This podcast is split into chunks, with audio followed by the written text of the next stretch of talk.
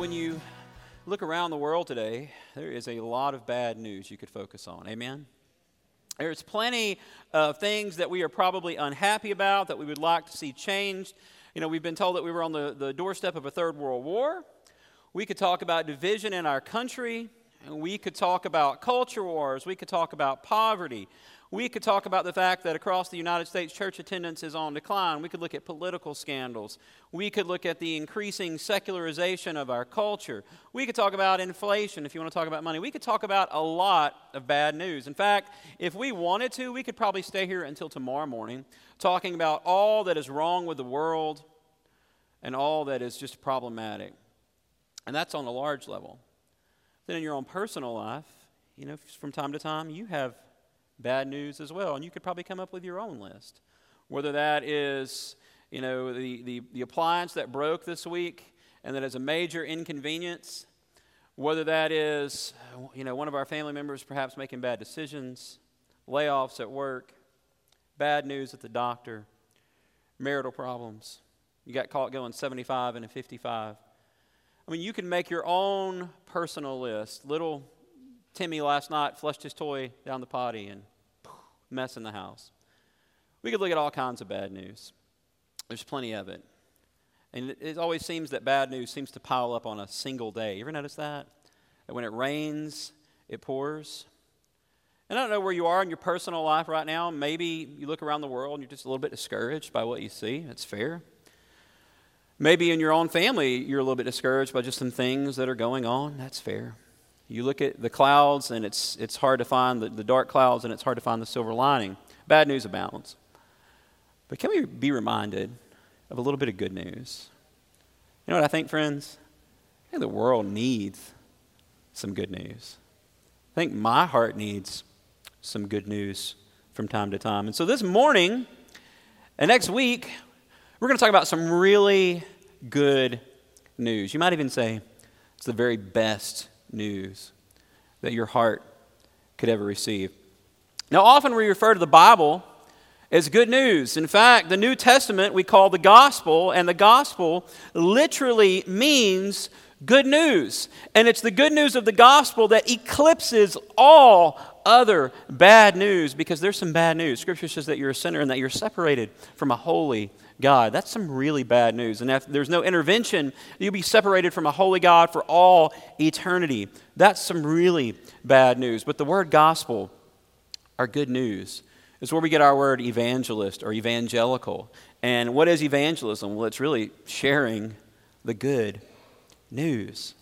The word gospel or good news is used in the New Testament 93 times.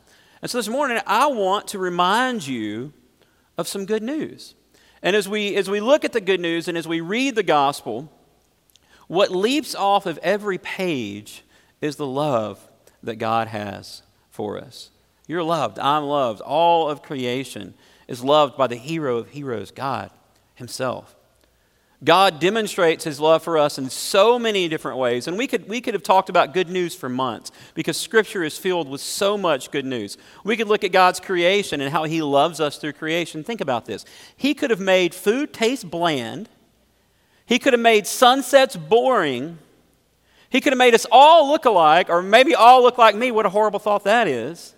But instead, God is a creative God, and He blesses us abundantly just through the diversity and the beauty of creation.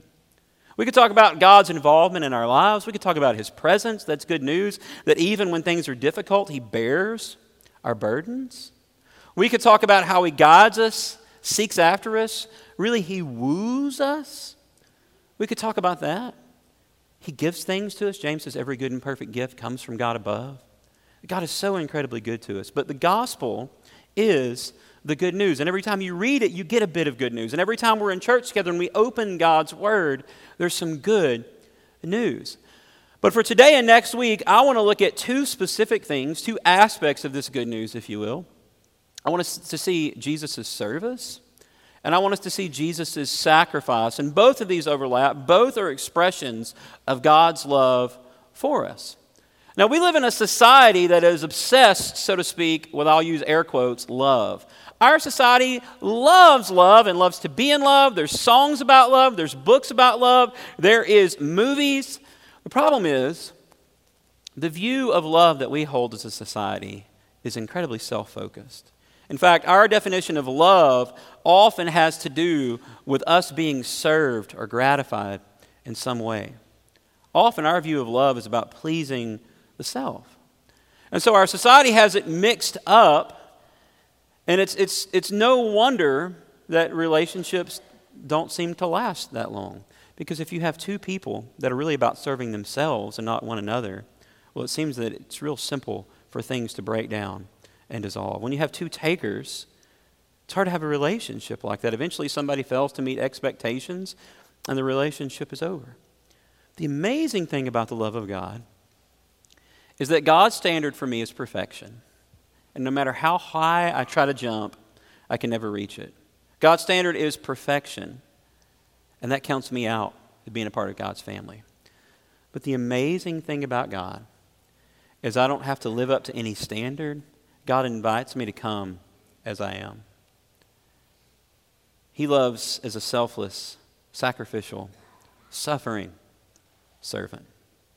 And so this morning, I want us to see the love of God demonstrated through the servanthood of Jesus Christ. And so, if you've got your Bibles this morning, we're going to open up our, our, our, scripture to John chapter 13, the fourth gospel Matthew, Mark, Luke, and John. John chapter 13. John's gospel is a little bit different than Matthew, Mark, and Luke. Matthew, Mark, and Luke are known as the synoptic gospels. There's a lot of overlap. John kind of veers in a little bit of a different direction. John's gospel is really personal is Jesus and John were close, close friends. John 13, 1 says this It says, Now, before the feast of Passover, when Jesus knew that his hour had come to depart out of this world to the Father, having loved his own who were in the world, he loved them to the end. First thing I want you to notice this morning is just the timing of Jesus' sacrifice. Jesus' death occurs at Passover. And so Jesus and his disciples, they are gathered in this upstairs room and they're observing a meal, having a meal together known as the Passover feast. And in fact, John chapters 13 through 17, they're known as the upper room discourses, uh, upper room talks. And, and in these chapters, Jesus is sort of preparing his disciples for what's to come, and he's sort of giving them some last minute instruction. And so they're together celebrating Passover, eating the Passover meal. Well, maybe you say, well, what is the significance of Passover? Well, if you go back, second book in the Bible, all the way back to the book of Exodus, you remember that the Hebrews were enslaved. They were a nation of slaves in Egypt. And they are serving Pharaoh. God raises up Moses and says, Moses, it's time. They've been in bondage for hundreds of years. He says, Moses, it's time to lead Israel out of Egypt. And so Moses shows up in the house of Pharaoh, and he says, God says, it's time to let these people go. Pharaoh, in his stubbornness and looking around and seeing the incredible amounts of wealth that the Hebrew people were bringing into Egypt through their, their, their slavery, he says, No, I don't think so. And so it takes 10 acts of God, 10 plagues come into Egypt, and the last plague would do the trick. But it was on that night of the 10th plague that Passover was instituted. And so God told uh, Pharaoh and he told the children of Israel, He said, This very night I will take the firstborn child out of every home, they'll be killed. But there was provision. It was said, If you will kill a perfect, spotless lamb, and you will take that lamb's blood and you smear it on the door of your house. When the death angel comes to take the, the life of your firstborn child, he will see that blood of the lamb and he will, here it is, pass over. That's the night that Passover is born. Now, now here's amazing to me the timing here is not coincidental. The timing here is when God would send his son, a perfect, spotless lamb, to shed his blood, and that if we are covered in that blood, when we stand before a perfect, holy God, his judgment and his wrath will pass over us. Galatians 4 4 talks about Jesus when he was born. When the fullness of time had come, God sent forth his son. The fullness of time. Now, I want you to think about the timing overall of when Jesus entered into the picture, into the scene of humanity. Pax Romana, uh, the, the, the, Roman peace, Rome had united the world. The, the language of Greece was, was th- all throughout the land where people could speak in a common tongue. Roads were built. Jesus entered in at the perfect time in history for the gospel to go forth. But not only that, he comes and he lives and he dies at Passover. Friends, this is not a coincidence. The children of Israel, these Hebrew people, they are enjoying this Passover meal that they've done for many, many, many years. We're being reminded of God's provision to send a perfect, spotless lamb and enters into the picture the Lamb of God who will die at Passover. And notice this that he's here because he loved the world, it says, and he loved them all the way to the end. Verse 2. Let's keep walking through this story. Says, During supper, when the devil had already put it into the heart of Judas Iscariot, Simon's son, to betray him. Now I want you to notice this thought that not everyone welcomes the good news. Not everyone welcomes the good news. You see, Judas knew Jesus, but he didn't know Jesus. Judas knew a lot about Jesus, but he never received him as Lord and Savior. Satan had been working in Judas's life for a very long time. Judas was the, the treasurer of the group, Jesus and the 12 disciples. He handled the financial areas of, of their, their ministry. And often Judas would use those, those resources for his own personal gain. You see, Judas sat under Jesus' teachings, but his heart was never transformed by the words that Jesus spoke. You know, the other disciples, when you read about them in the Gospels, uh, they call Jesus Lord. But Judas always uses the word rabbi or teacher. His heart wasn't bent toward Jesus, toward Jesus. Now, we can't fully know why Judas betrayed Jesus. I mean, there's a lot of speculation, there's a lot of different reasons. But I have a, I have a theory. Um, Judas, along with the, the rest of the disciples, they thought Jesus was going to be an earthly king to restore Israel back to her glory days. Think about when she was thriving under King David. And I often wonder if the reason Judas betrayed Jesus was to force his hand that he would have to set up his political kingdom.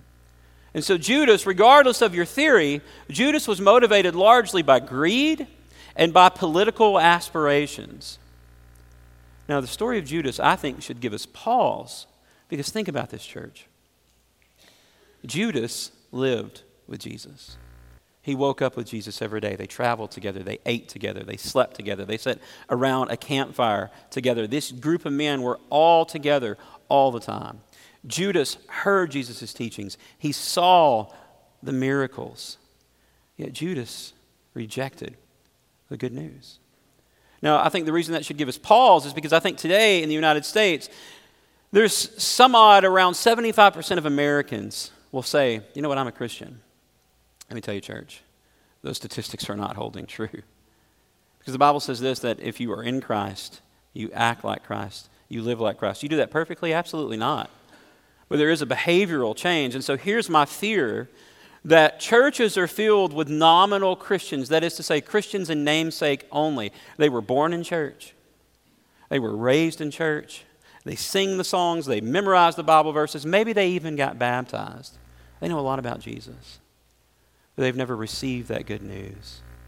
Make Christ Lord of their life and welcome Jesus fully into their hearts as their King. And so here we see Judas finally succumbs to the temptation. Verse 2 During supper, when the devil had already put it into the heart of Judas Iscariot, Simon's son, to betray him. Here, Judas finally gives in to the full temptation and he'll betray Jesus. Now, here's what's important to keep in mind as we look at the rest of the story. And the text bears this out. Then we know this, but everything that is to come, Jesus has full awareness of. Nothing catches him by surprise. He knows exactly what Judas will do. But I want you to notice, even with that knowledge, I want you to notice who Jesus is and who he calls us to be too. I want you to see the God who serves. Look at verses 3 through 11. Let's read them and we'll come back tease them out. It says Jesus, knowing that the Father had given all things into his hands, and that he had come from God, he was going back to God. He rose from supper, he laid aside his outer garments, and taking a towel, he tied it around his waist. Then he poured water into a basin, and he began to wash the disciples' feet, and to wipe them with a towel that was wrapped around him. And he came to Simon Peter, who said to him, Lord, do you wash my feet? And Jesus answered him, What I'm doing you don't fully understand, but afterward you will. And Peter said to him, You shall never wash my feet. And Jesus answered him, If I do not wash you, you have no share with me. And so Peter said to him, Lord, not my feet only, but my hands and my head. And Jesus said to him, The one who has bathed does not need to wash except for his feet, but is completely clean. And you are clean, but not every one of you for he knew who was to betray him, and that is why he said, Not all of you are clean. Now, what a picture of service that Jesus will wash the feet of the disciple. But first of all, I, wanna, I want us to unpack all of this. I want you to notice, first of all, Jesus' awareness. Look at verse 3.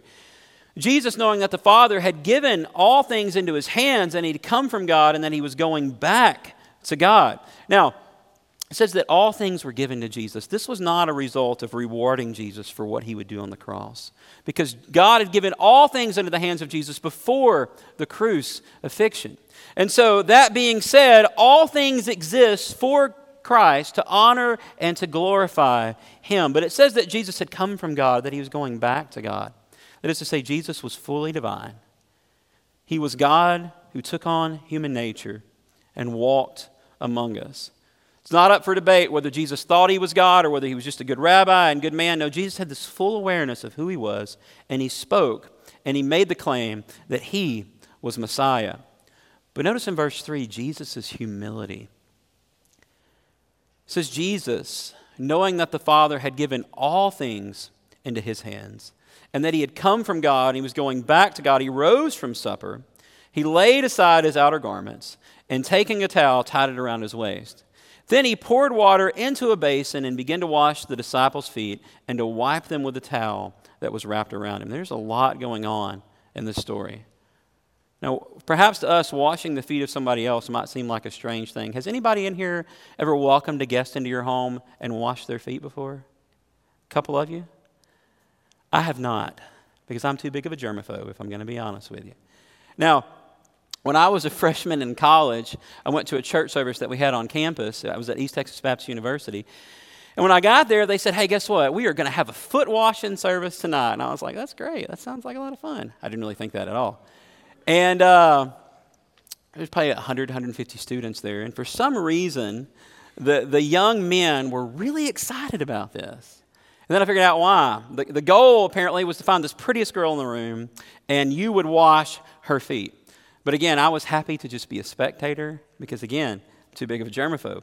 And so they have this foot washing service, but they really missed the whole point of what this was about. Not a common practice in our society. But in the society of Jesus and the disciples, this was a, a, very normal thing. It was common for when somebody came in, you would wash their feet because you were going to share a meal together. And so at Passover, Jesus and his disciples, they're having a meal, but they didn't eat on tables like we do, where you sit in a chair. Tables were low to the ground, and you would recline on your side and you would eat. But if you're reclining on your side, guess what is right in your face? The feet of your neighbor. And so you're motivated for everybody to have nice, clean feet. But where they lived, it's an arid, it's a dry region. You walked around in sandals. So by the time it was dinner time, everybody had nasty, stanky feet for dinner. And so it was customary to wash your feet. But when Jesus and his disciples gather, the meal has started, and everybody still has nasty, stinky feet. And in fact, the disciples are arguing who's going to be the greatest in the kingdom of God. And the reason I think they're having this argument is because none of them want to do the job of the hired servant. None of them want to wash the feet, so they're arguing okay, who is the lowest here? And that person can wash the feet of everybody else. And so they're bickering. Dinner has started. So Jesus gets up, takes off his outer robe, doesn't want to get his sleeves wet, gets a basin of water, gets a towel, gets down on his knees, and he starts washing the feet of every man in this room. Now, think about this, church. Jesus, God Himself, the one for whom all things exist, the one for whom we are to glorify, He assumes this posture of a servant and He gets down on His knees and He humbles Himself. You see the posture of bowing before someone else and He washes the feet of these men. Now, think about it. The God who created water gets a basin of water. The God who made feet cleans the feet of these men. Friends, that is the God who serves. And as we see next week, as Jesus marches to Calvary in an ultimate act of humiliation and submission, we see the God who serves. Friends, what incredible love that is. Real love. Not love to get, I'm going to love you because of what you can do for me, but because I love you because of who I am. The Bible says that God is love. And that God loved in such a way that He sees us as broken, hurting people. And He enters into humanity and He serves. Friends, that is the God of Christianity. There's no other alleged God like that. And I think that's some pretty good, amazing news. But here's where the story gets mind blowing to me Jesus also washes the feet of Judas. You know, it's one thing to wash the feet of these men who love him, but Jesus, knowing what Judas will do, he still gets down on his knees and he washes the feet of Judas himself. And not only that, but while they're eating at Passover, the seat to the left is the esteemed seat. This is the head of the table. This is, hey, everybody, all eyes right here because this person is really important. Guess who occupied that seat at Passover? It was none other than Judas himself. Jesus loved in a way that is so incredibly radical that he knew it was going to happen to him, yet Judas gets the place of honor. Judas's feet get washed as well. Now, if Jesus did that for the man who would betray him, what does it tell us about us? Well, it tells me this that despite the fact that I am broken, despite the fact that I am sinful, despite the fact that I try to make life about me way often more than I should, that Jesus still came and suffered and died and loved me. And it reminds me of this that no matter how far we are away from God, no matter what our deepest depth our lowest low is that Christ came as a suffering servant for each and every one of us. Incredibly good news. Now, I want you to see Jesus' teaching. Look at verse 6, 6 through 11. It said, He came to Simon Peter, who said to him, Lord, do you wash my feet? This is a rhetorical question of, Oh, no, no, no, you're not going to wash my feet. Jesus answered him, What I'm doing you don't fully understand now, but afterward you will understand. And Peter said to him, You shall never wash my feet. And Jesus answered him, If I don't wash your feet, you share, if I don't wash you, you share, you have no share with me. And so Simon Peter said to him, Lord, not only my feet, then all of me, my hands, my head. Jesus said to him, The one who is bathed doesn't need to wash except for his feet, but is completely clean. And you are clean, but not every one of you. For he knew who was to betray him. And that was why he said, Not all of you are clean. And so Peter speaks up He's the there's smoke, spokesperson for the group. Now, in every group of friends, there's always one loud individual. Amen. There's always somebody who's going to say what they think. And if you can't identify that in your friend group, then it's very possibly it is you. But Peter objects because it's unheard of for an inferior, a, a superior, to wash the feet of an inferior. Jesus, uh, Peter says, No, no, no, Jesus, you're not going to wash my feet. Even to this point, the disciples fully don't get it. Jesus says later, You will. In Matthew 20, 28, Jesus will say, The Son of Man came not to be served, but to serve, to give his, his life as a ransom for many. So in verse 8, Peter said to him, You shall never wash my feet. And Jesus answered him, If I don't wash you, you have no share with me. Now I want you to see where Jesus corrects Peter. And really, in this, he's instructing and correcting all of their thinking as much as possible at this moment. First of all, Jesus corrects Peter and the disciples' understanding about his mission. Again, Jesus came as a suffering servant, he came to die for the sins of mankind. He didn't come as a king as all these men expected, he came as a servant. And he's trying to show these men this. Now, when he returns again, it will be as a king. But for now, Peter needed to understand and accept that what's fixing to happen is Jesus is going to be humiliated and brutally murdered. He doesn't get that yet. Remember, soon to come, he'll chop off the ear of a soldier who tries to take Jesus. But Jesus also corrects their thinking and he reminds them that only those cleansed have a relationship with him. In other words, we have to be spiritually cleaned up by God to have a relationship with Jesus. We don't come to God on our terms, we have to come on His terms. And His terms are this that I have to be willing to humble myself and say, You're God, and I'm not.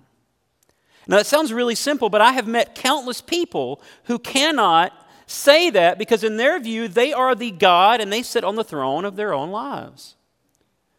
We have to come to God on His terms and say, you know what, I admit that I'm a sinner, that I have offended a perfect, holy God. And that He died in our place, and that we have to repent, change our mind about sin, and ask God to cleanse us. But Jesus says only those who are cleansed have a relationship with God. But still, this, we have to wash our feet. What does Jesus mean? Look at verse 9. Simon Peter said to him, Lord, not only my feet, but also my hands and my head. And Jesus said to him, The one who has bathed does not need to wash except for his feet, but is completely clean. And you are clean, but not every one of you. So Peter says, Well, if you're going to wash my feet, wash all of me. But Jesus says, Peter, you've already been cleansed. I have already cleansed you. You have repented and accepted me as the Lord of your life. But you still have to wash your feet. So think about it this way if you've just taken a bath, and then you have to walk outside barefoot and you get some dirt on your feet, you're not going to come back in and take a bath. You're just going to wash your feet. And in the same way, if I'm a Christian, if I know the Lord, if I've submitted to the Lord, guess what I'm still going to do from day to day? I'm still going to get my feet dirty. I'm still going to still going to mess up and fall short and sin against the holy perfect God. I don't need to be saved again. I don't need to be fully bathed again. I just need to say, God, I'm sorry. I shouldn't have done that. Would you please forgive me for that? That way, my relationship with God is restored and we can be close and have an intimate fellowship again. In the same way, if you're a Christian and you sin, you don't have to be saved again. You have to say, Bible says, pray without ceasing. Throughout the day, often I say, God, I'm sorry for that. Shouldn't have thought that, shouldn't have said that, shouldn't have done that, shouldn't have done this person this way, should have thought before I spoke. Forgive me for that. But again, not all of them were cleansed. Jesus had a relationship with 11 of his disciples. The 12th one knew him, heard the teachings, wouldn't accept the good news. Now, last, as we close out in the story, I want us to see this that if Jesus came as a servant, what does he expect you and I to be? Servants. Now, let me tell you what, it's easy to say, oh, yeah, I'm a servant. This is the hardest thing for me to do to come to an awareness I have it here, but sometimes it's hard to get it here. Where the people around me, I'm here to serve them and to serve the Father. Look at verse 12. When he'd washed their feet and he put on his outer garments and resumed his place, and he said to them, Do you understand what I've done to you? You call me teacher and Lord, and you're right. It's who I am. If I then, your Lord and teacher, have washed your feet, you also ought to wash one another's feet. For I've given you an example that you also should do just as I've done to you. Truly, truly, I say to you, a servant is not greater than his master, nor is a messenger greater than the one who sent him. If you know these things, blessed are you if you do them. So Jesus challenges their, their thinking as they have this argument of who's going to be greatest. And he gets up and he humbles himself and he washes their feet. I want to ask you this, church. I want you to think this through. How different would things look if we took Jesus' example seriously? How different would my marriage look if I served my wife the way that Christ served us? How different would I look as a parent if I served my kids the way that Christ served us? How different would our churches look if all of us said, you know what, we are here to serve one another, how can I serve? How can I serve? Where can I serve? What can I do? But instead, overall, as Americans, we've bought into this consumer mentality of, you know what, I'm here to get what I can get. That is not the example that Jesus has laid down for us. How would Christianity look different if we lived as true servants of Christ in every area of our lives? A servant is not greater than his master. Church, Scripture is full of good news. And we see Jesus comes as a servant. He came to die as the Passover lamb for our sins. That is some incredibly good news. And so let me ask you have you welcomed this good news into your life? You know, it's very possible that you could be exactly in Judas's spot where you've come to church for 5, 10, 15, 20, 25, 30. I sound like an auctioneer. Years of your life. It's possible that you have sat in church and you've heard the teachings and you know all the right answers, but you have never submitted to Christ. And one day there will come a day where you hear the words of, of sorry, we didn't have a relationship. I didn't know you, and you spend eternity separated from Christ. Have you welcomed the good news of God into your life? Or maybe you, you know the Lord. Maybe you just need a good foot washing. Maybe there's something in your life, something, something habitual, some sin that you continue to struggle with, and it's keeping you and the Lord from being close and having sweet fellowship. Maybe it's time to say, you know what? God, I need you to forgive me. I need to, I need to make some changes. It's time for me to get back to what I know I should be doing. Maybe I need to invite some people in my life to hold me accountable because sin that no one knows about will stay in your life until the end and it'll just get more and more ingrained. Let me ask you this if Jesus came to serve, are you serving? Are you making life all about you? And it's easy to say, well, you know what, I do this, I do this thing and I do it, do it well. That's great. But perhaps God is asking you to take another step of service. Because you see, Christianity is this whole process where day by day by day we come to serve God greater and greater and greater. Are you serving?